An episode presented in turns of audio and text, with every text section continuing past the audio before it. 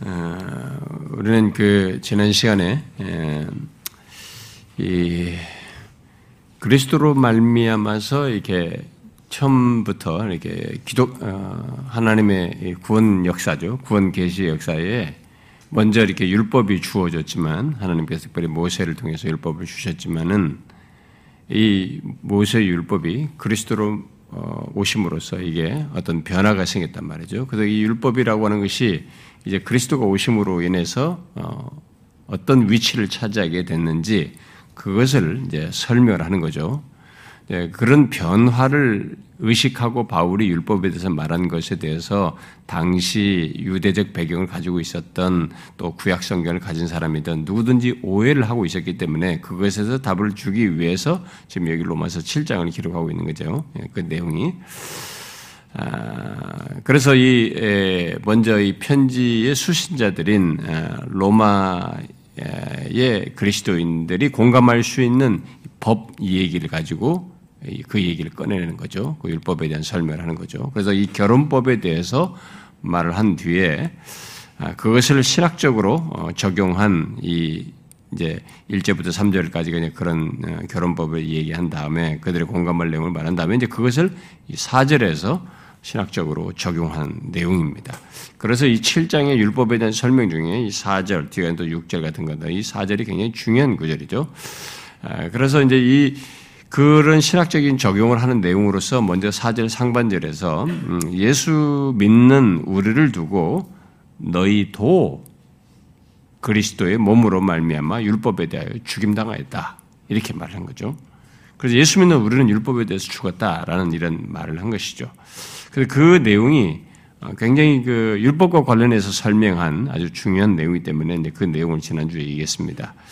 아, 특별히 그 내용이 6장에서 어, 죄에 대하여 죽었다라고 어, 말한 것과 함께 그, 그 내용을 결국 여기서 또 계속 설명하는 것이기 때문에 아, 율법과에 관해서 말한 이 내용으로서는 아주 중요한 내용이어서 그것을 지난주에 중점적으로 얘기를 했습니다.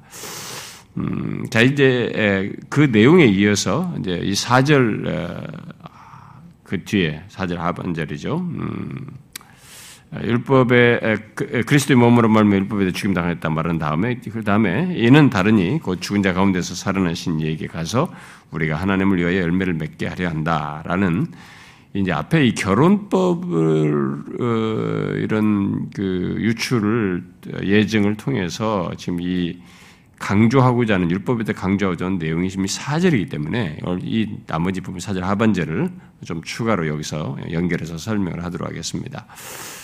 음, 어, 이제 이 내용은 어, 잘 보시면 어, 이제 우리가 그리스도로 말미암아 율법에 대해 죽임 당한 목적을 얘기하는 거죠.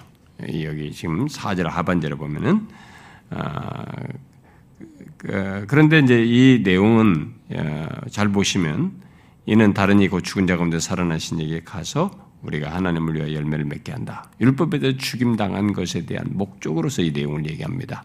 그런데 아, 잘 보면 이 내용은 어, 율법에 대해서 죽은 아, 목적의 두 가지를 양면을 얘기해요. 두 가지 측면을 얘기해요. 첫 번째 말하는 것은 즉각적인 목적이라고 할 수 있고, 그 다음에 연결해서 말하는 것은 좀 더 궁극적인 목적을 말을 하고 있어요. 우리가 율법에 대해서 죽임당한 목적으로서 두 가지 목적을 여기서 기술하고 있습니다. 자, 어, 먼저 우리가 그리스도와 함께 율법에 대하여 죽은 목적으로서 먼저 즉각적인 목적을 먼저 말하고 있는데 그게 뭐예요? 다른 이 죽은 자 가운데서 살아나신 이에게 가도록 하기 위해서이다라고 말을 하고 있습니다. 어, 앞에 2절과 3절을 이제 적용해서 말한 이 내용은 2절과 어, 3절의 이 결혼 비유를 일일이 예, 지난주도 얘기했죠. 어떤 비유를 쓸 때는 이 비유를 그 거기에 있는 상, 디테일한 내용을 다 일일이 의미 부여를 하기 위해서 비유를 쓰지를 않는단 말이에요. 어떤 비유를 통해서 말하고자 하는 어떤 중요한 포인트가 있는데 그것을 강조하고자 하는 그것을 사용해서 말하려고 하는 건데요. 그래서 여기 2절과 3절의 결혼 비유를 일일이 일치시켜서 말하지 않고 2절과 3절에서 죽음을 얘기하면서 그 죽음이라고 하는 것을 통해서 자유하게 되어서 재혼을 할 수 있다라고 말하면서 죽음을 강조한 것, 바로 이 죽음에 대한 그 초점을 여기에 연결해서 이 얘기를 하고 있습니다. 그래서 결혼 비유에서는 남편이 죽고 아내가 재혼하는 것을 말을 했는데 이 결혼 비유에서 바울이 그 적용하 아, 적용하여서 말한 것은 죽음이 어, 우리를 율법으로부터 어, 벗어나서 그리스도와 재혼하는 길을 확보하게 되었다라는 그것이었습니다. 그것을 강조한 것이죠. 그래서 우리는 율법에 율법 아래 있던 우리가 그 율법에서 벗어나 그리스도와 결혼하는 것. 그래서 그리스도께서 죽은 것이 죽음으로 말미암아 있게 되었다는 것. 어? 어, 그리스도께 속한 것이 죽음으로 말미암아 있게 된다는 것을 여기서 지금 말을 하는 겁니다. 그래서 여기 지금 4절 본문에서 우리들이 그리스도와 합하여 함께 죽었고 우리가 6장에서도 봤죠. 그리스도 함께 죽었고 그 죽음의 결과로 율법에 대하여 죽임을 당한 뒤에 그리스도에게 가는 것, 그러니까 시집 가는 거죠. 그리스도에게 갔다는 것, 곧 그와 결혼하게 된 것을 강조를 하는 것입니다. 아, 지난번에도 제가 이 앞부분을 쭉 설명하면서 여러 차례 얘기했습니다만은 아, 이 율법에 대한 이해를 잘 가질 필요가 있기 때문에 사실 어떤 면에서 7장을 건너뛰고 싶은 충동이 굉장히 강해요. 이 뒷부분에 보면. 그래도 우리가 로마서 전체를 쭉 보면 2장이 조금 이렇게 어, 좀, 팍, 가슴을 부풀게 하는 그 감동적인 내용을 하는 게 아니라 뭐 1장 18절보다 조금 2장, 3장 20절까지 좀 그런 내용이니까 거기를 사람들이 싹 지나가고 싶어 하고 여기 특별히 6장, 7장, 그 중에서도 7장을 빨리 지나가고 싶어 한다고요. 근데 아, 그렇게 함으로써 우리가 율법을 말해주는 이렇게 율법에 대해서 정확히 말해주는 것이 없거든요. 상대적으로 전체를 보면 부분적으로 나오지 이렇게 깊이 있게 말해주는 데가 없단 말이에요. 그러니까 이런 부분이 우리가 이해가 부족하다 보니까 교회 생활을 오래 하더라도 율법에 대한 문제가 정확치 않아서 예수를 얘기하지만 진짜 치우치네. 율법주의적으로 신앙생활을 한다든가 이런 일이 발생된단 말이죠. 예, 그래서 이 부분을 우리가 이제 잘 이해를 해야 되는데 바울이 지금 여기서 강조하는 사절에서 이렇게 앞에 우리가 그리스도의 몸으로 말 율법에 대해 죽임 당했다라고 말하면서 그것을 그것의 목적이 뭐냐? 아, 율법에 대해 죽임 당함으로써 결국 목적이냐? 이 죽음으로 인해서 이제 우리가 여기서 벗어나서 이제 재혼할 수 있는 예, 다른 데 갈 수 있는 어, 어떤 그리스도와 재혼할 수 있는, 결혼할 수 있는 것을 확보하게 됐고, 그렇게 해서 결국은 그리스도와 결혼하게 됐다. 그러니까 그래서 이 그리스도와 결혼하게 된 것의 이 설명 속에는 율법에 대한 이해, 아, 율법과의 관계가 변화됐다라는 것이 탁 내포되어 있는 것입니다. 이 이해를 갖지 않았을 때는 이 수신자들도 힘들고 구약 성경을 가지고 예수를 믿는 오늘의 신자도 힘들어요. 복잡하게 돼. 이해가 이제 거기서부터 우리가 혼란스러워지는 것입니다. 그래서 여기 어, 앞에서 그, 그 제가 지금 말한 그 순서를 잘 이해해야 되는 거죠. 사절, 사절 상반절에서 어, 우리가 그리스도의 몸으로 말미암아 죽었다라고 이렇게 말을 하는 것은 그리스도와 합하여 죽었다는 것을 얘기하는 것이고, 어? 그런데 아, 그, 래서 이제 그리스도로 말미암아 이제 거기에 덧붙여서 말하죠. 근데 그때 그리스도의 몸을 메고 죽었다고 할 때 죽을 때 그리스도로 말미암아 율법에 대하여 죽임 당하는 것이 있었다라는 것을 덧붙여서 얘기하죠. 그리고 나서 4절 하반절에서 다른 이에게 갔다. 시집 갔다 라고 말을 한 것입니다. 이 내용 여기서 강조점을 말하기 위해서 이 세 가지를 얘기하는 겁니다. 죽었다. 여기서 어, 그리스도로 말미암아서 율법에 대해서 죽임을 당해 당하게 되었다. 그리고 나서 이제 다른 얘기에 갈 수 있는 그런 것이 확보가 되었다라는 걸 얘기해요. 근데 이 내용의 사이에 여기 사절 진술 사이에는 실제로는 그 사이에, 사이에 한 가지가 아, 더 있죠. 바로 그리스도와 함께 부활한 것이죠. 산 죽을 뿐만 아니라 산 것이 있잖아요. 우리가 6장 5절에서도 이런 보시면 앞에 앞으로 좀 가보세요. 다시 6장 5절을 보시면 만약 우리가 그의 죽으심과 같은 모양으로 연합한 자가 되었으면 또한 그의 부활과 같은 모양으로 연합한 자가 된다. 그렇죠? 그러니까 이게 지금 여기 이 본문의 7장 4절에서는 빠져 있습니다. 근데 그건 건너뛴 거죠, 지금 여기서요. 어, 그래서 예수 믿는 우리들이 그리스도와 함께 율법에 대하여 죽고 어, 그리스도께 가려면 당연히 죽은 자 가운데서 살아나신 이와 똑같이 우리도 살아나야 되는 거죠. 6장 어, 5절에서 말한 것이 그것이 있는 거죠. 그러나 바울은 여기서 죽음을 통해 율법으로부터 벗어나 그리스도께 시집갈 수 있는 길이 열렸다는 것을 강조하는 데 초점이 있다 보니까 그것은 여기서 건너뛴 것입니다. 근데 당연히 내 알고 있는 6장에서 말한 거니까 알고 있는 것으로 하고 넘어간 것이죠.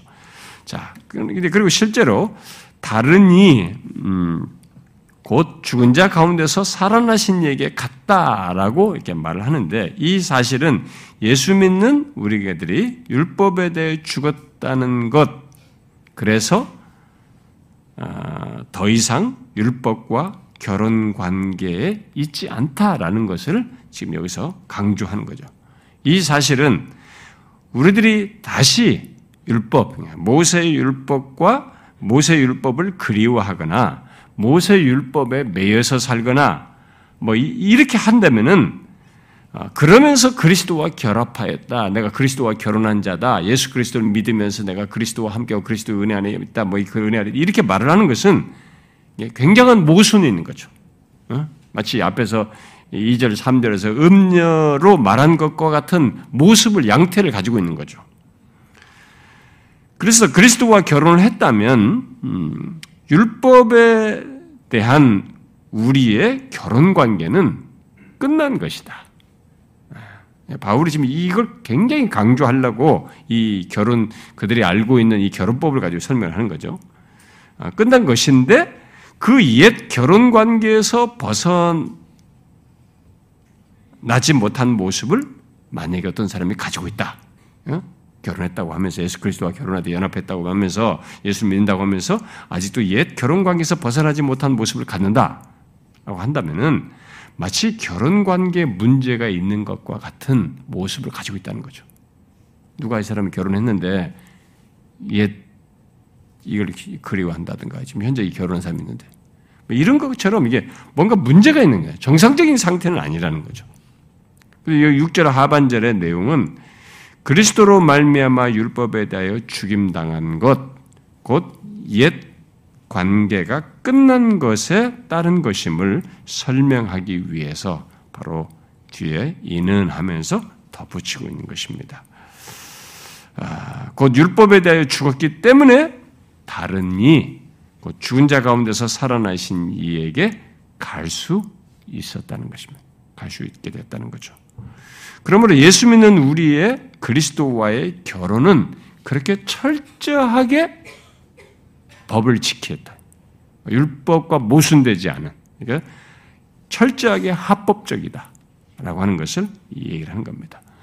그러니까 이렇게 설명을 7장에서 정확하게 율법을 말해야 될 정도로 이 수신자들은 율법을 바울이 말하는 율법을 뭐 어쩌고 저쩌고 이렇게 뭐 율법이 끝난 것처럼 부정적으로 말하는 것을 절대로 수용 못했어요. 그 정도로 율법은 막강한 것이었습니다. 그들에게. 그러니까 아무리 예수가 와서 구원자가 있다 할지라도 어, 율법을 그렇게 무시하는 것 자체를 절대로 용납할 수가 없었던 거예요. 그래서 지금 이렇게 이해가 될 수 있는 내용으로 아주 꼼꼼하게 철저하게 설명해 주는 겁니다.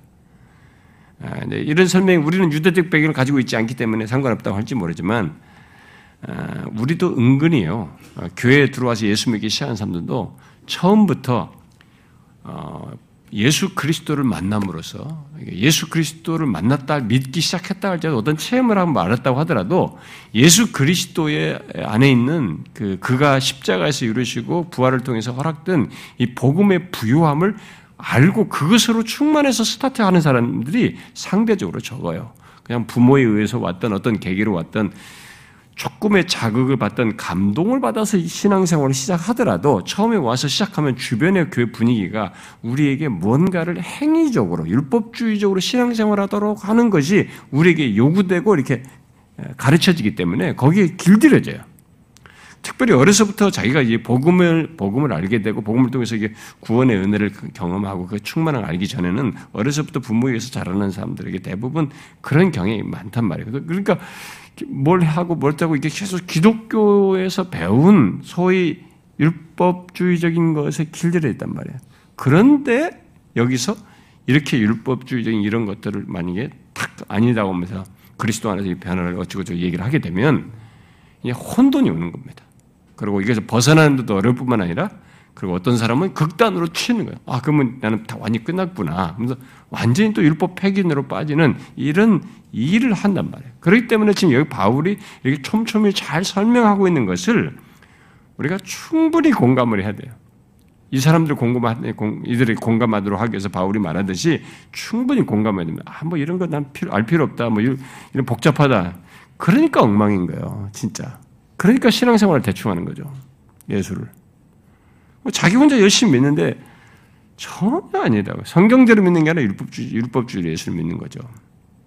여기서 얘기하는 겁니다. 바울이 지금 이 설명을 통해서 예수 믿는 우리의 그리스도와의 결혼은 그냥 무슨 우리가 설명할 수 있는 간단한 문제가 아니고 거기에는 굉장히 합법적인 어떤 사실을 내포하고 있다는 것을 이것을 통해 설명하는 겁니다. 특히 그리스도께서 십자가에서 율법의 요구에 의해서 어, 율법이 요구하는 모든 율법이 이렇게 이렇게 지키고 어떻게 하는 거기에 어, 죄에 대해서 어떻게 판결을 하고 정죄를 하는 이 율법의 요구에 대한 그래서 율법이 요구한 것에 대한 모든 것 그 죄에 대해서 판결한 것의 그 형벌을 다 받으심으로써 율법을 조금 더 거스르지 않아요. 율법을 철저하게 지키죠. 율법을 굉장히 존중합니다. 아, 오히려 율법을 높이죠. 아, 그러면서 아, 율법을 이루시며 그렇게 이루시며 높이는 가운데 죽으셨기에 완전히 합법적인 것이죠. 따라서 어, 그리스도께서 어, 그렇게 이루신 성취 이후에 우리들은 주 예수 그리스도에 대하여 자유롭게 결혼할 수 있게 되었다는 거예요. 율법을 그렇게 함으로써 우리가 그리스도께 이제는 여기가 끝난 율법과의 관계에서 죽음으로 끝난 그래서 이제는 정말 그리스도와 결혼하는데 자유한 그러니까 여기 율법이 끝나지 않은 가운데서 그리스도와 결혼해서 어떤 것을 누리는 것은 가능하지가 않다는 설명을 하는 거죠. 그러니까 그리스도 오심으로 말미암아 그게 끝남으로써 이제 우리가 그리스도께 결혼할 수 있게 되었다라는 것을 먼저 얘기를 한 겁니다. 그런데 즉각적인 그 목적으로 지금 그 설명을 하는 거죠. 네, 우리는 바울이 어, 율법 문제를 설명하기 위해서 어, 곧 예수 그리스도로 말미암아 율법에 대하여 생긴 변화요.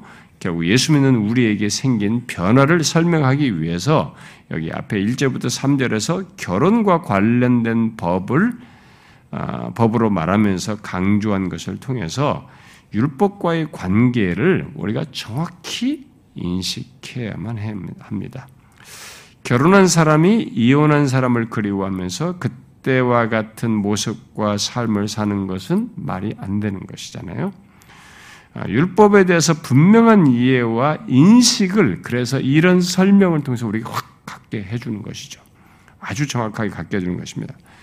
아, 다시 말하지만은 아, 기독교에서 율법은 중대한 문제이고 또 오해를 크게 불러일으키는 문제여서 이때 당시 1세기 당시뿐만 아니라 지난 2000년 동안에 계속된 것이어서 우리가 이 부분을 바울이 말하는 대로 어 그리고 어, 이 유대적 배경이 가진 사람들뿐만이 아니고요. 지금 1세기 이후로 예수 믿는 사람은 누구나 이 구약 성경을 다 가지고 있거든요. 구약 성경이 모세 율법을 가지고 있단 말이에요. 거기서 우리 요구하는 것들이 있단 말이에요. 이런 것들을 가지고 어, 읽고 따라야 하는 우리 그리스도인들에게 예, 율법은 대충 정리할 것이 아니죠. 어, 율법과의 관계에서 생긴 변화를 우리가 이게 이론이 아닌 이론적인 설명이 아니라 역사적인 근거를 두고 말을 하는 것이며 그것으로 인해서 생겨난 실제의 변화를 말하고 있다는 것을 알고 그것이 나에게 그대로 있을 때야 예수 믿는 것에 제대로 된 어떤 모습, 삶, 신앙을 가질 수가 있는 것이죠. 따라서 여기 율법은 음, 아, 율법을 거스리거나 무시하면서 율법에 대해서 말하고 어, 그것을 그것의 변화를 말하는 것은 율법에 대해서 이런 설명을 하면은 그렇게 말하는 사람들만 그것은 무지에 따른 것이죠.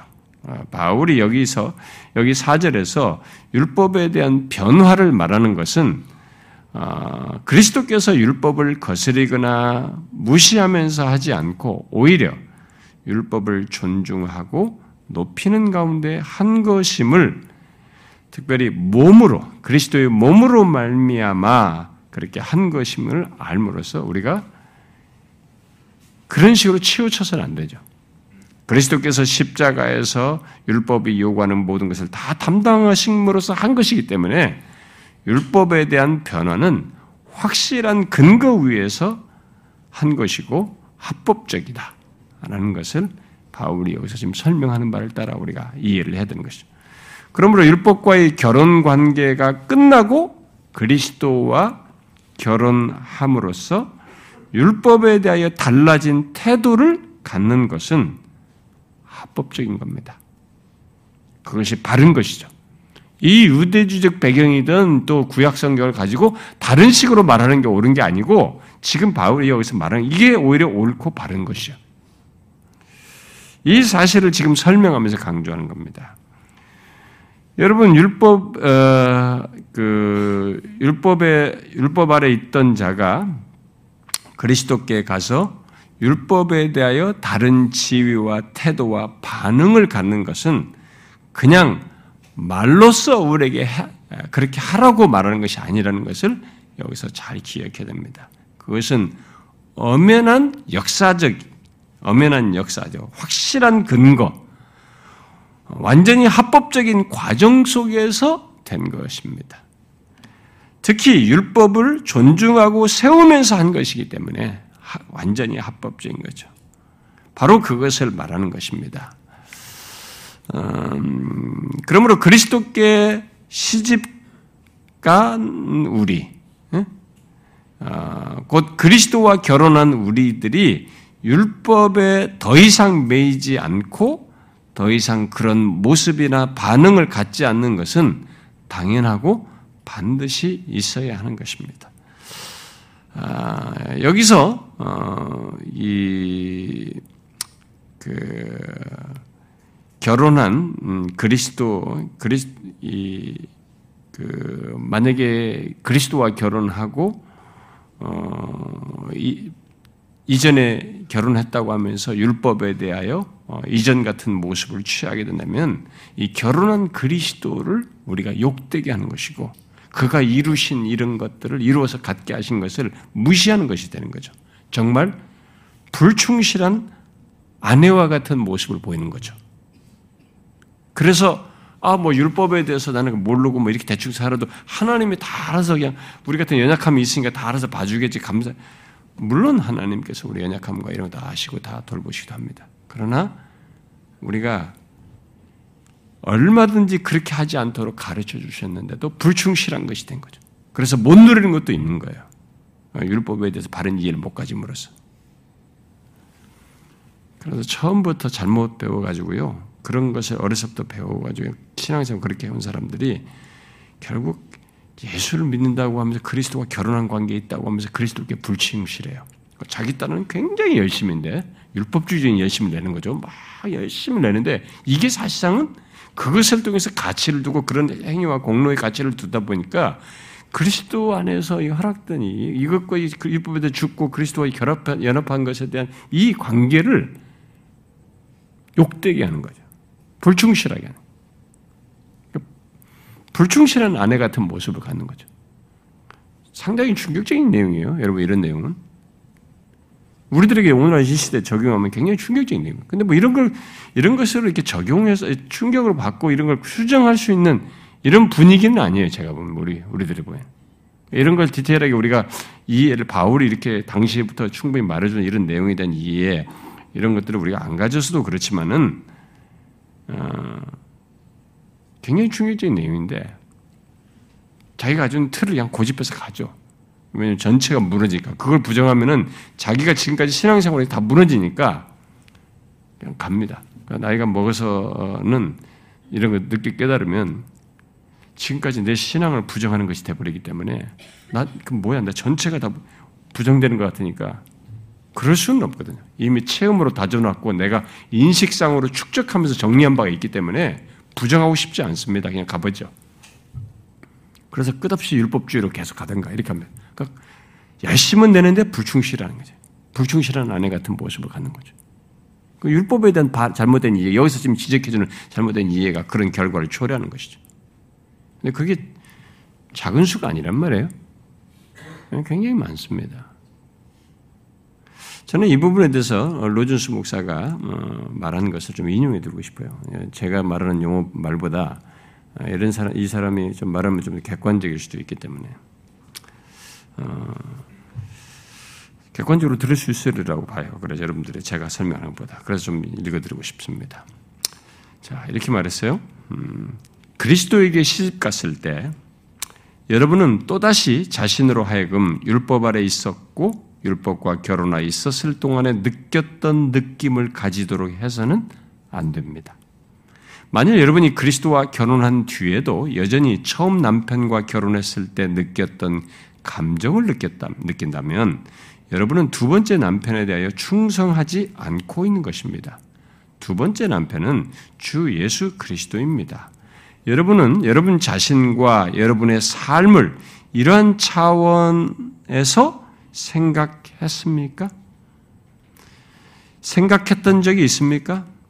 아직도 여러분은 율법을 두려워하고 있습니까? 만약 그렇다면 새로운 남편에게 충성하지 못하고 있는 것입니다. 왜냐하면 그것은 아직도 여러분이 옛 남편을 두려워하고 있다는 것을 의미하기 때문입니다. 그것은 새 남편에 대하여 큰 모독입니다. 여러분은 결코 옛 남편인 율법을 두려워해서는 안 됩니다. 그는 더 이상 남편이 아닙니다. 그렇게 하는 것은 여러분의 모든 생각과 관심과 여러분 삶 전체를 요구하는 새 남편에 대하여 매우 심각한 불충한 행동입니다. 율법에 대하여 정죄감을 정죄함을 느끼는 것은 더욱 나쁜 것입니다. 저는 이렇게 강조하고 싶습니다. 계속해서 율법의 존재감을 느끼는 그리스도인은 마치 아직도 죽음에 의해서 사별한 첫 번째 남편을 두려워하고 있는 아내와 같습니다. 여러분은 율법 아래 다시 돌아가서는 안 됩니다. 여러분은 사실상 이렇게 말하는 법을 배워야 합니다.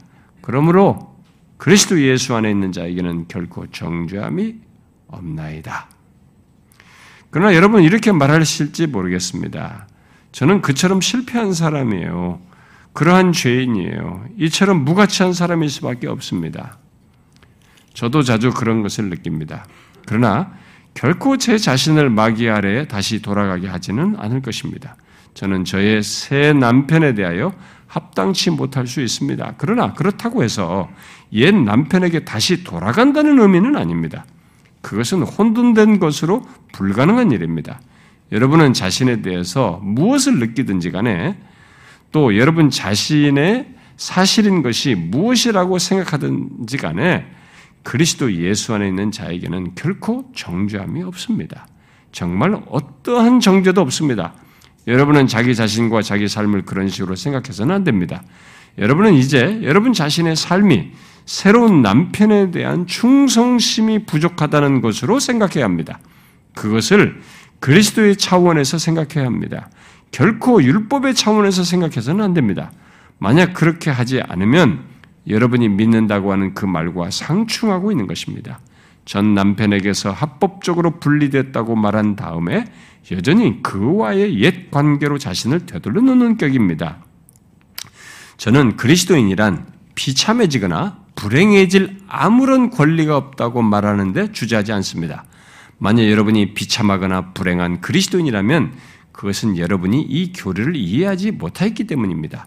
여러분은 자신을 영적으로나 정신적으로 깨우쳐 일으켜 세우지 않은 것입니다.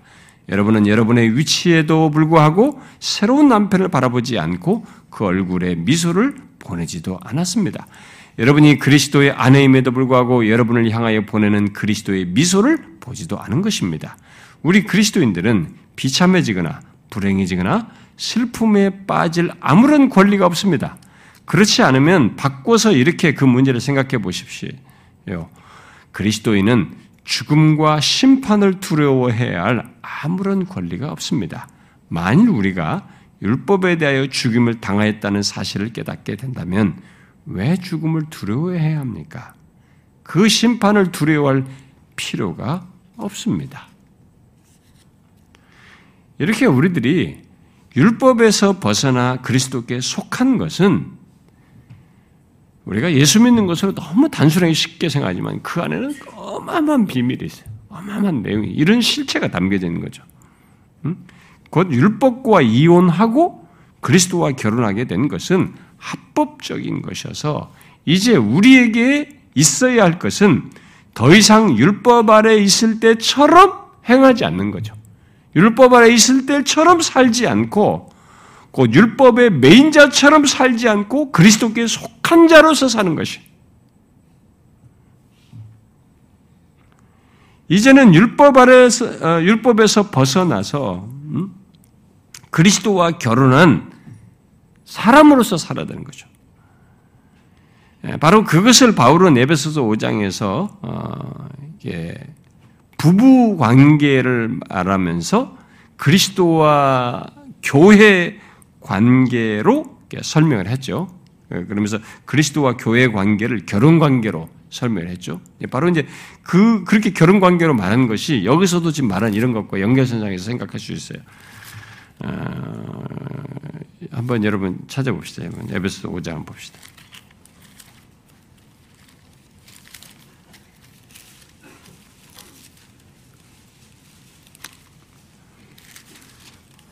에베소서 5장 부부 관계를 얘기하면서 참 바울이 아주 놀라운 사실을 얘기하죠. 이 부부 관계의 원형은 원래 계획은 이게 결혼 관계를 만들었을 때 결혼 제도를 만들었을 때는 하나님께서 놀라운 계시의 목적을 두고 만드셨다. 이게 남자 여자가 서로 부부가 돼서 하나가 되고 서로가 사랑하고 좋고 뭐 자기들 자식 낳고 사는 이것만 있었던 게 아니에요. 그 생육하고 번성하는 이 세상의 뜻을 이룬 데서 부부 관계를 만드시고 이렇게 결혼 제도를 만드셨지만 이 결혼 제도를 만들 때는 더 놀라운 하나의 계시를 하고자 하는 하나님의 계획이 있었다는 그 계시가 뭐냐면 교회와 그리스도의 관계를 계시하기 위해서 그것을 가장 잘 계시해 주는 게 바로 부부 관계였던가 보죠. 였던 것이죠. 그래서 그것을 여기서 설명한 겁니다. 예, 에베소 5장. 어, 좀 이것을 한번 전체 문맥 속 읽기 위해서 한번 22절부터 어, 33절까지 어, 예, 같이 연결해서 한 절씩 어? 어, 이 32절까지만 한 절씩 교독하면서 읽어봅시다. 아내들이여 자기 남편에게 복종하기를 죽게 하듯 하라. 이는 남편이 아내의 머리됨이 그리스도께서 교회의 머리됨과 같음이니 그가 바로 몸의 구주시. 그러므로 교회가 그리스도에게 하듯 아내들도 범사에 자기 남편에게 복종할지니라. 남편들아 아내 사랑하기를 그리스도께서 교회를 사랑하시고 그 교회를 위하여 자신을 주심같이 하라. 이는 곧 물로 씻어 말씀으로 깨끗하게 하사 거룩하게 하시고 자기 앞에 영광스러운 교회로 세우사 티나 주름 잡힌 것이나 이런 것들이 없이 거룩하고 흠이 없게 하려 하시며 이와 같이 남편들도 자기 아내 사랑하기를 자기 자신과 같이 할지니 자기 아내를 사랑하는 자는 자기를 사랑하는 것이라 누구든지 언제나 자기 육체를 미워하지 않고 오직 양육하여 보호하기를 그리스도께서 교회에게 함과 같이 우리는 그 몸의 지체임이라. 그러므로 사람이 부모를 떠나 그의 아내와 합하여 그한 육체가 될지 다 하십시다. 이 비밀이 크도다. 나는 그리스도와 교회에 대해서 말.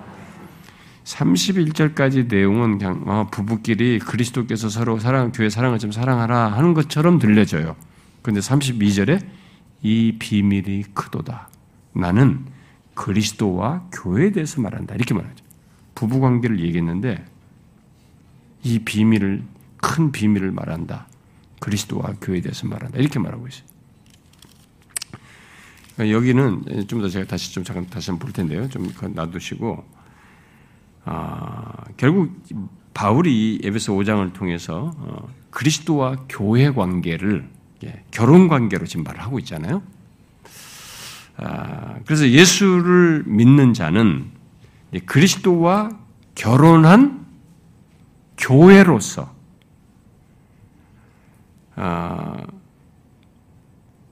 그리스도와의 혼인 관계 속에 있기 때문에 이제는 그리스도께 속한 자로서 존재하며 존재하며 사는 것입니다. 아, 이제는 율법 아래에서 벗어나서 그리스도와 결혼한 그리스도의 사람이고 그리스도의 아내이고 그리스도께 속한 자로서 사는 것이에요.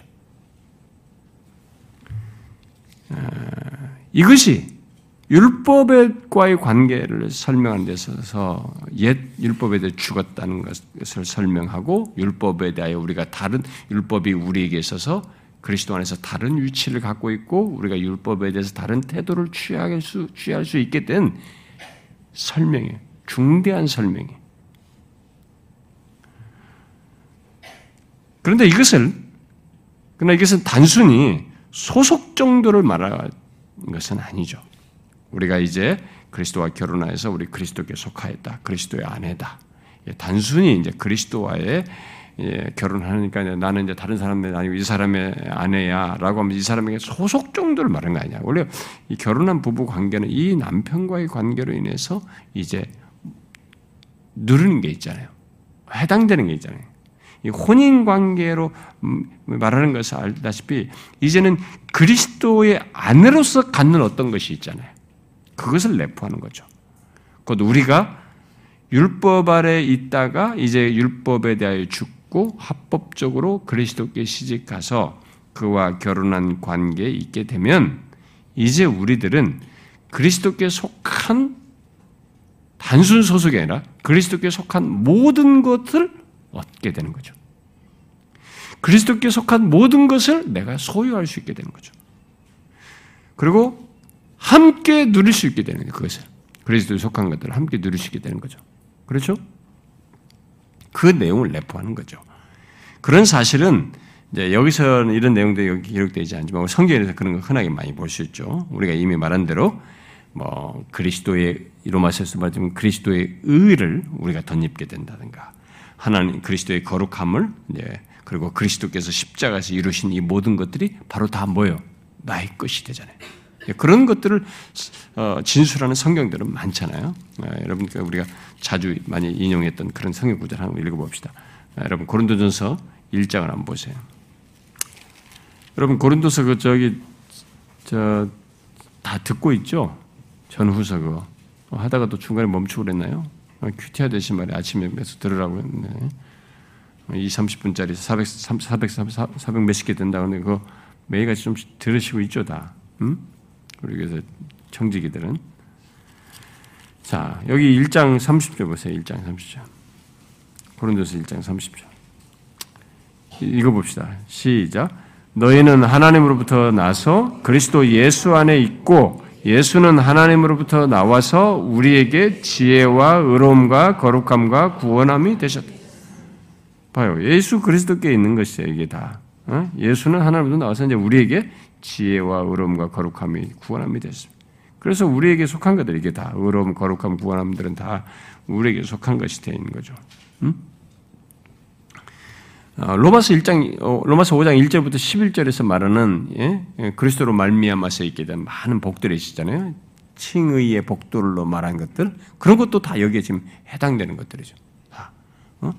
그리스도께 속한 것들이 다 이제 내 것, 나의 그와 연합한 결혼한 우리의 소유가 다 된 거잖아요. 그리스도를 말면서 그리고 어, 에베소서 2장에도 그리스도와 함께 죽고 어, 일으킴 받아서 어떻게 됐다고 그 다음에요 하늘에 안침 받았다 그죠? 이게 뭐입니까? 그리스도와 함께 하늘에 안침 받았다. 그리스도와 하늘, 함께 하늘에 안침 받은 이런 것들은 그리스도께 소, 우리 영역이 아니에요, 사실이. 그런 일을 우리에게 소, 우리 개인적으로 소, 소유할 수 있는 게 아니잖아요. 그래서 이제 하늘에 속한 것까지도 우리의 그리스도와 함께 소유한 것으로 에베소 2장 같은 것을 말을 한 거죠. 아, 그리고 심지어 어, 그리스도를 섬기는 예, 섬길 때 섬겼던 그 천사들도 결국은 우리를 섬기는 자들로 히브리서 기자가 말을 하잖아요. 음, 여러분 한번 봅시다. 어, 히브리서 히브리서 1장 한번 보세요. 그게 다 그리스도와 결혼해서 생겨난 현상이죠, 이게. 그런, 그렇지 않고 그냥 무슨 무슨 그 무슨 이 뉴에이지나 뭐 이런 일반들은 뭐 그냥 막연하게 무슨 수 천사가 있고 저쪽 이렇게 천사가 우리를 도와가지고 뭐 이렇게 연결점도 없이 그런 개념, 뭐 일반 종교 논리로 그렇게 말하는 것이 아니죠. 이 천사를 우리에게 연결시켰을 때 거기에는 바로 이런 사실이 있어요. 여러분 히브리서 1장 다 읽지 말고 12절 13절만 읽어 봅시다. 12절, 13절 시작. 의복처럼 가라. 네, 아, 예. 예, 13, 14절에 13, 14절 시작. 어느 때 천사 중 누구에게 내가 내 원수로 내 발등상이 되게 하기까지 너는 내 우편에 앉아 있으라 하셨느냐? 모든 천사들은 섬기는 영으로서 구원받을 상속자들을 위하여 섬기라고 보내시며 이, 이 그리스도를 섬기는 자들 말이에요. 천사들이. 근데 이제 그리스도와 결혼한 우리들에게도 구원받을 상속자들은 우리들에게도 섬기라고 보낸 존재들란 말. 이런 일이 어떻게 해서 가능하냐? 무슨 일반 종교에서 말하는 수천사의 개념, 아무런 연결점도 없이 말하는 그런 것이 아니죠. 그리스도와 수 있는 거죠. 그리스도와 연합되지 않는 데서 우리에게 이런 일이 생길 수 없어요. 여러분과 저에게. 응? 천사가 우리를 섬기는 자로 이게 있을 수가 없는 것이죠. 심지어 바울은 아까 여러분 고린도서 1장 읽어봤죠. 어, 더 고린도서 3장 한번 보세요. 더 놀라운 사실을 얘기하죠. 고린도서 3장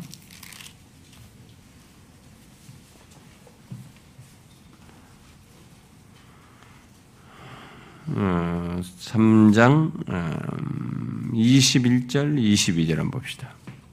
21절, 아니, 예, 21절, 22절, 23절까지 읽어봅시다. 21절부터 시작.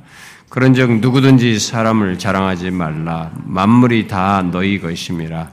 아브나, 개바나, 세계나, 생명이나, 사망이나, 지금 것이나, 장래 것이나, 다 너희의 것이 너희는 그리스도의 것이요 그리스도는 하나님의 것이다. 아, 여기서 음, 굉장히 놀라운 얘기를 하죠. 우리는 뭐 이게 자기에게 해당하는 막 사람을 자랑했다면 누굴 어떻게 음, 그게 한데 그, 그 정도가 아니다. 만물이 다 너희 것이다. 바울이나 아볼로나 게바나 세계나 생명이나 사망이 다 지금 것이나 장래 것이 다 너희 것이다 이렇게 얘기다. 이게 어떻게 가능합니까? 이런 것들이 실천적으로 그리고 현재적으로 뿐만 아니라 궁극적으로 영원, 영혼에 이르기까지 이런 것들의 구체적인 실체를 우리가 어떻게 가질 수 있으며 경험할 수 있습니까? 유한한 우리가 어떻게 해요? 죄밖에 없는 우리가 죄에 대해서 심판받고 정죄받아야 할 자가 멸망할 자가 어떻게 이런 일이 가능합니까? 이것은 그리스도와 결합해서 생긴 일이에요. 그리스도와 결혼해서 그에게 속한 것이 우리의 것이 됐기 때문인 겁니다. 어마어마한 얘기인 것입니다. 허황된 것이 아니에요. 예, 우리는 이미 그리스도께 속한 것을 현재 시제로부터 우리가 내 것으로 경험하고 있습니다. 그게 아까 말한 것처럼 의로움과 거룩함과 구원함과 이런 것들부터 다.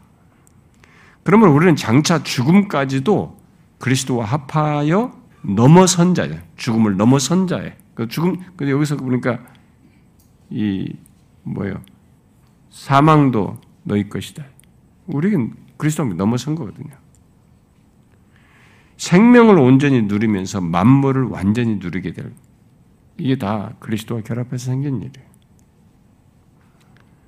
여러분들이 이 자리에 가만히 앉으면서 아 참 좋은 얘기다 재밌다 좀, 참 마음 편하다 넋두리로 생각하면 안 됩니다. 그렇게 믿으면 안 믿는 거예요 여러분. 워낙 우리가 이 세상에 젖어 있다 보니까 아무리 좋은 얘기를 해도 좋은 얘기로 안 들어요. 예, 땅의 것에 우리가 너무 마음 뺏기다 보니까 막 여기서 그냥 바둥바둥 하면서 여기서 뭐 쟁취하고 사는 데만 열심히 있다 보니까 이런 얘기가 현실감이 없다고 생각하는 거예요. 그건 믿는 게 아니에요, 여러분. 이건 그리스도 때문에 사실이에요. 응? 우리가 율법에 대해 죽고 이게 결합한 결혼한 이 그리스도 때문에 이게 사실이란 말이에요. 하나님의 아들 예수 그리스도 때문에 실체가 있는 얘기를 하는 겁니다.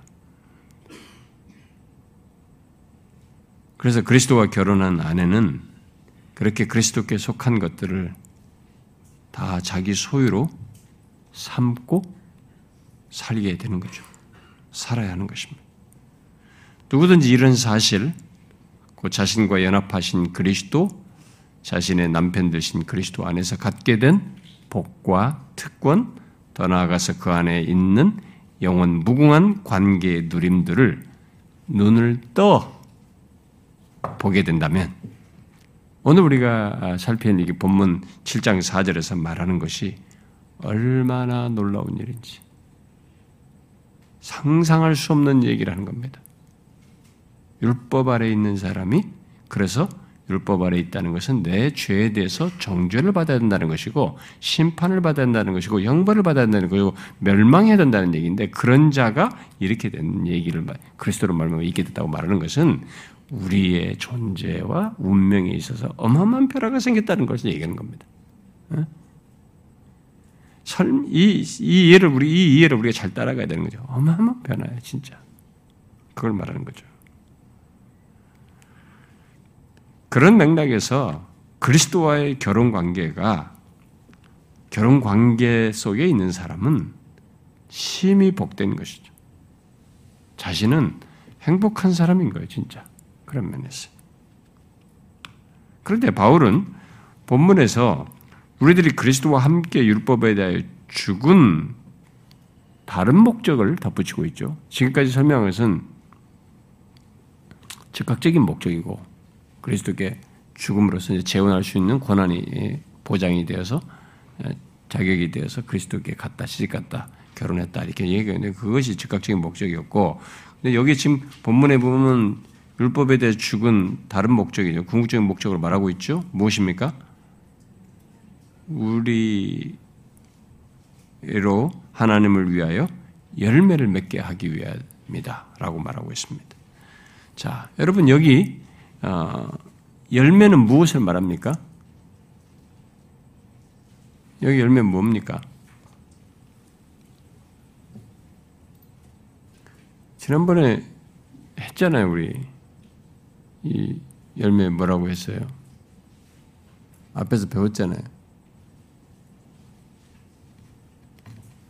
그러니까 이게 아무리 배워도 자꾸 잊어버리니까 나 같은 목사들이 했던 설교 또 해도 모르는 거라.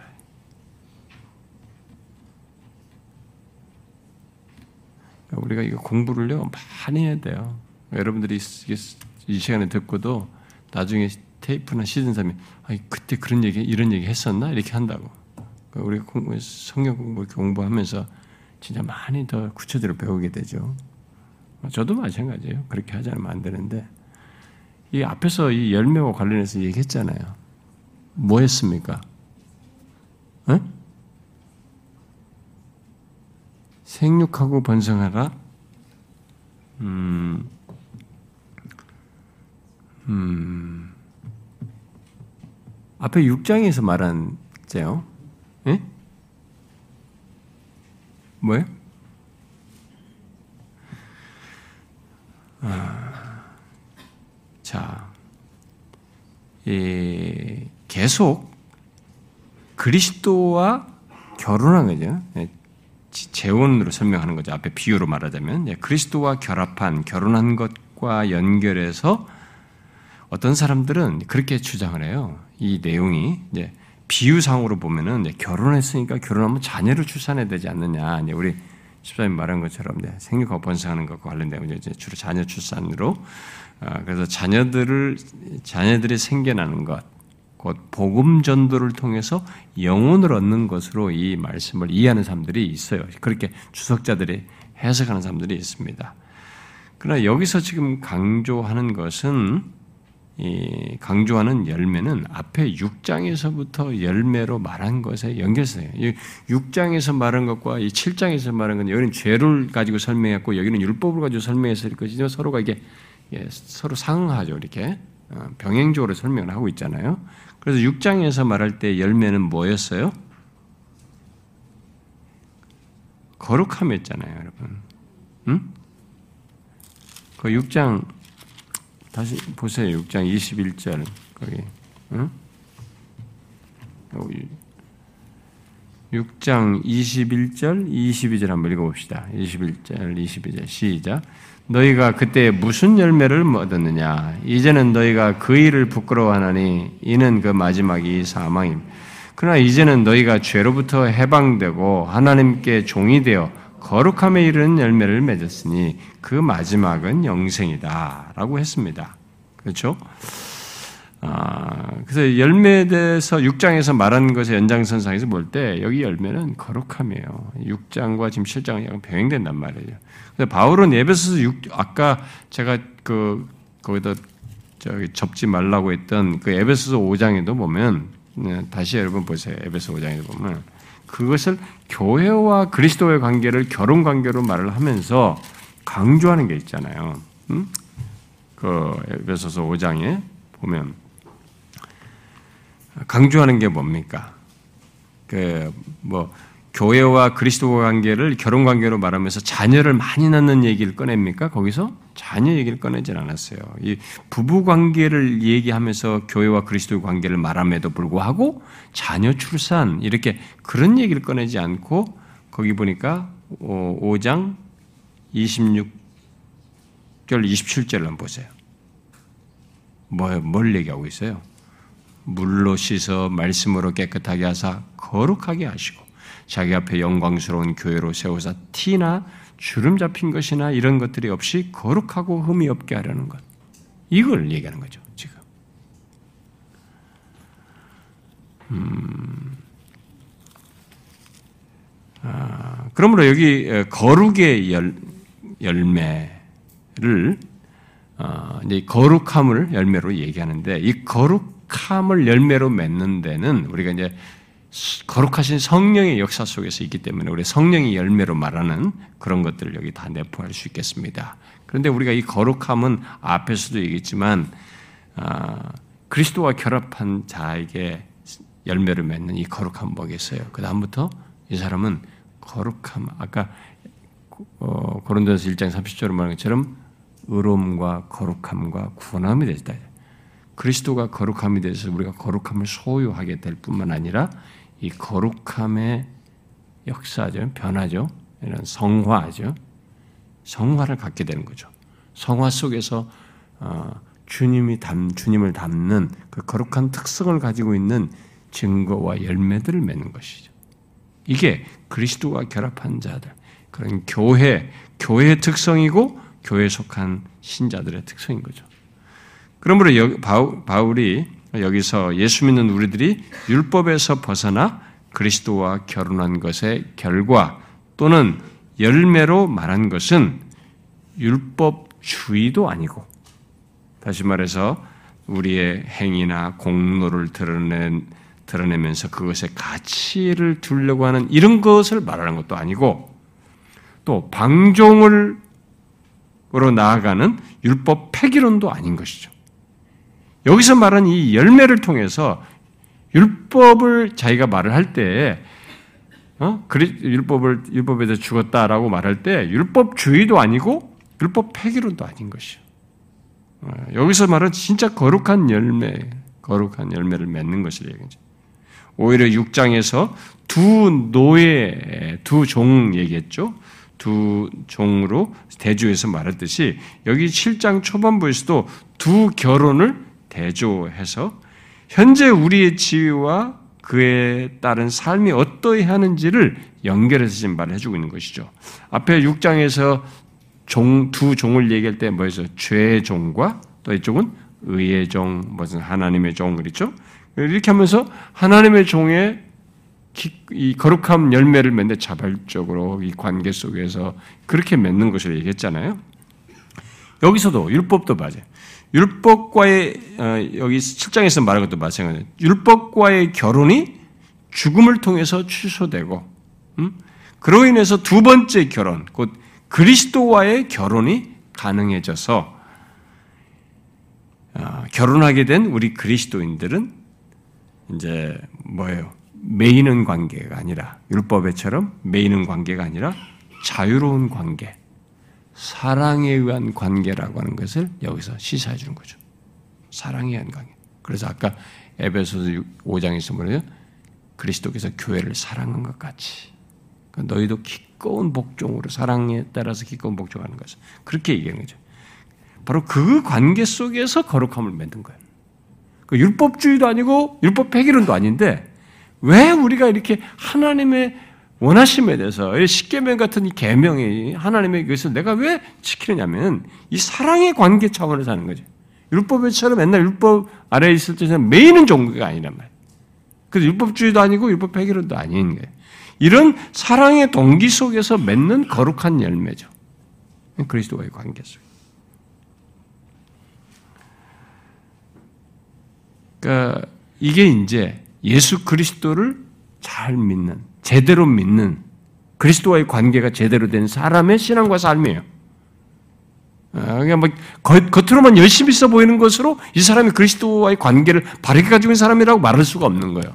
거기에 이렇게 사랑의 관계 속, 그 관계 속에서 사랑의 동기로 기꺼움으로 자원함으로 거룩함의 열매를 맺는 왜 이분과 결혼했거든요 이제 응? 그리스도와 결혼했거든.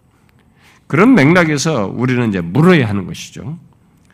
내가 율법에 대해서 죽고 그리스도와 결합함으로써 생긴 변화 뭐 또는 결과 또는 그 증거와 열매가 분명히 있는가? 라고 물어야 되죠.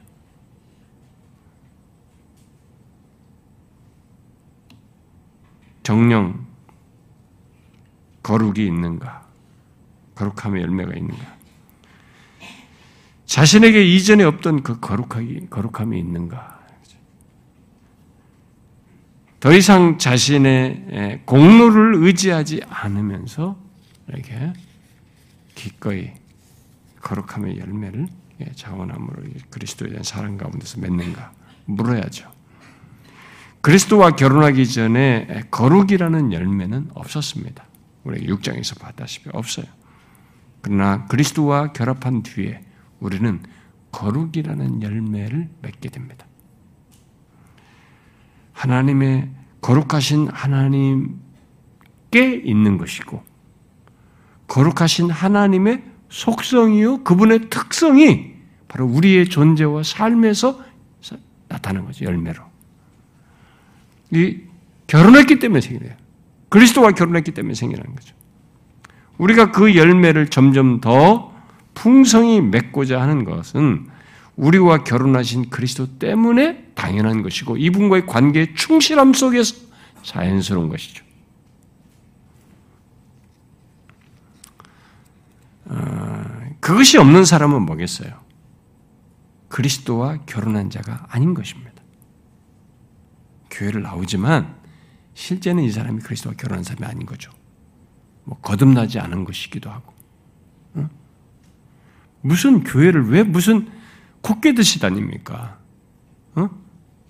왜 부모 때문에 어렸을 때 부모가 양육해서 다니지만은 성장에서도 내가 다니는데도 콧께서 다니는 거, 그건 아직 그리스도와 결혼한 사람이 아닌 거죠.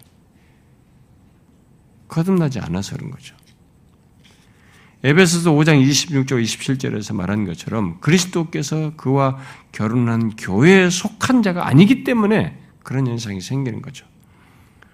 에베소서 5장 그 26절과 27절에서 우리의 남편 되신 그리스도께서는 그와 결합한 교회, 결국 교회에 속한 우리들과의 관계에서 이루실 것을 분명히 말했습니다. 아까 말했죠? 물로 씻어 말씀으로 깨끗하게 하사 거룩하게 하시고 자기 앞에 영광스러운 교회로 세우시는 거죠. 티나 주름 잡힌 것이나 이런 것들이 없이 거룩하고 흠이 없게 하는 것입니다. 결국 그런 방향성을 가지고 있는 거죠. 그런 목표를 가지고 있는 거죠. 이분이 그렇게 만들어요, 우리를. 우리를 홀로 방치하지 않고 그렇게 하게 한단 말이에요. 그래서 예수를 믿는 사람, 그리스도와 결합한 자에는 반드시 거룩함의 열매가 있는 겁니다. 그 교회를 오래 다녀도 거룩함의 열매가 없다라고 하면 그건 문제가 있는 거죠. 그건 진짜 문제가 있는 거예요. 예, 그건 거듭나지 않은 사람이에요. 그러므로 율법에 대해서 죽고 그리스도와 결합한 것의 결과요, 열매로서 그런 거룩한 목표와 방향성을 나타내고 있는지 꼭 확인하셔야 됩니다. 아, 그가 그 그리스도와 결혼한 그걸 가진 사람이 그리스도와 결혼한 교회에 속한 자이고 그리스도와 연합한 자인 것입니다. 아, 그리스도와 결혼한 우리는 그래서 율법주의도 아니고 율법 폐기론자도 아니에요. 그리스도와의 사랑의 관계 속에서 거룩한 열매를 맺는 자입니다. 이 사람이 그리스도와 결혼한 사람이에요. 바울은 아, 율법에 대해서 이렇게 정교하고 균형 잡히게 아, 설명을 해주고 있는 겁니다. 구원 역사적인 차원에서 그리스도로 말미암아서 생긴 변화예요. 그리고 그 그분으로 말미암아 성취된 그분 안에 생긴 율법에 대한 변화가 실제로 이분과의 관계 속에서 실체로 드러난다라는 거죠. 과거에는 율법을 지켜서 뭘 이루려고 하고 구원을 받으려고 나를 뭔가를 그것으로 의로 삼으려고 했지만 그게 아니라 이제는 그리스도 안에서 그분과의 관계 충실함 속에서 사랑의 관계 속에서 맺는 열매라고 거룩의 열매라고 그러니까 전혀 차원이 다른 율법에 대한 이해와 율법의 위치를 설명해 주고 있는 것입니다. 그래서 우리는 계속 물어야 됩니다. 내가 사단의 유혹을 받아서 그리고 내 육체의 소욕 때문에 어떤 때는 싫고 하기 싫고 주저앉고 싶고 이런 욕구가 있을 수 있지만 그것은 유혹일 뿐이고 내게 감출 수 없는 내 자신의 진심 본심 하나님을 향하여 내가 이렇게 그리스도와의 관계에 대해서 내가 그리스도로 말미암아 생긴 이 변화 아, 구원의 복됨 이런 사실로 인해서 그리스도의 관계를 내가 사랑의 관계 속으로 이게 하나님을 사랑하고 이웃을 사랑하는데 마음을 다하고 성품을 뜻해서 사랑하라 이렇게 했는데 이렇게 사랑의 관계로서 그리스도와의 관계를 갖고 그런 동기로 하나님을 섬기려고 하느냐 하나님을 예배하는 것 속에 그런 것이 있느냐 우리의 신앙과 삶에서도 이 거룩에 대한 그런 욕구가 있느냐 물어보셔야 됩니다. 어, 우리가 율법에 대한 잘못된 이해와 태도 때문에 예, 전혀 뜻밖의 결과를 가져올 수 있습니다. 전혀 뜻밖의 결과를 가져올 수 있어요. 그러니까 열심인데 결론이 아닐 수도 있어요. 예수님께서 말씀하셨잖아요. 무엇을 했고 무엇을 했고 무엇을 했다고 하지만 주님이 도무지 알지 못한다고 그랬잖아요. 그 율법주의는 자꾸 무엇을 한 것을 얘기하거든요. 자기의 행위 가치를 둔단 말이에요. 그렇지 않아요. 그리스도와 결혼한 사람은요. 그리스도, 그리스도, 그리스도예요. 빌립보 3장 보세요. 바울이 예수 만난 뒤부터 뭐예요? 그리스도라는 지식 가장 고상함이라 그리스도를 얻고 그리스도와 그리스도 안에서 발견되려 하면 그리스도를 쫓고자 한다고 그리스도 그리스도 그리스도잖아요. 자기 뭘 행위를 말하지 않습니다. 이분 안에서 모든 가치를 보는 거죠. 이분 안에 있는 모든 것이 나한테 행복이기 때문에 그걸 위해서 쫓아가는 거죠. 그걸 더 얻고 싶은 거예요. 더 알고 싶은 것이고 이 관계를 속에서 더 많이 아, 누리고 싶은 거죠. 그 동기로 신앙생활 하는 겁니다. 그 교회를 오래 다니는데 이게 안 생긴 사람이 있어요. 없는 사람이 있단 말이에요. 그 출발이 잘못된 겁니다. 출발이 잘못되어서 잘못된 것으로 다져놓은 거예요, 이 사람이. 다져놓은 것이 이게 너무 커서 이 기반이 흔들어지지가 않는 거죠. 지식으로는 하나님, 그리스도, 믿음, 단어, 모든 단어가 다 주입되어 있거든요. 정리가 다좀다돼 있단 말이에요. 이것이 체계가 흔들린단 말이에요. 안 흔들고 싶은 거죠. 아니에요. 정확해야 됩니다. 바울의 설명을 따라가야 돼요. 음, 저와 여러분은 그리스도와 결혼한 것의 이 복됨도 알고 이 관계의 실체를 실제로 소유해서 갖고 경험하고 누릴 수 있길 바래요. 기도합시다.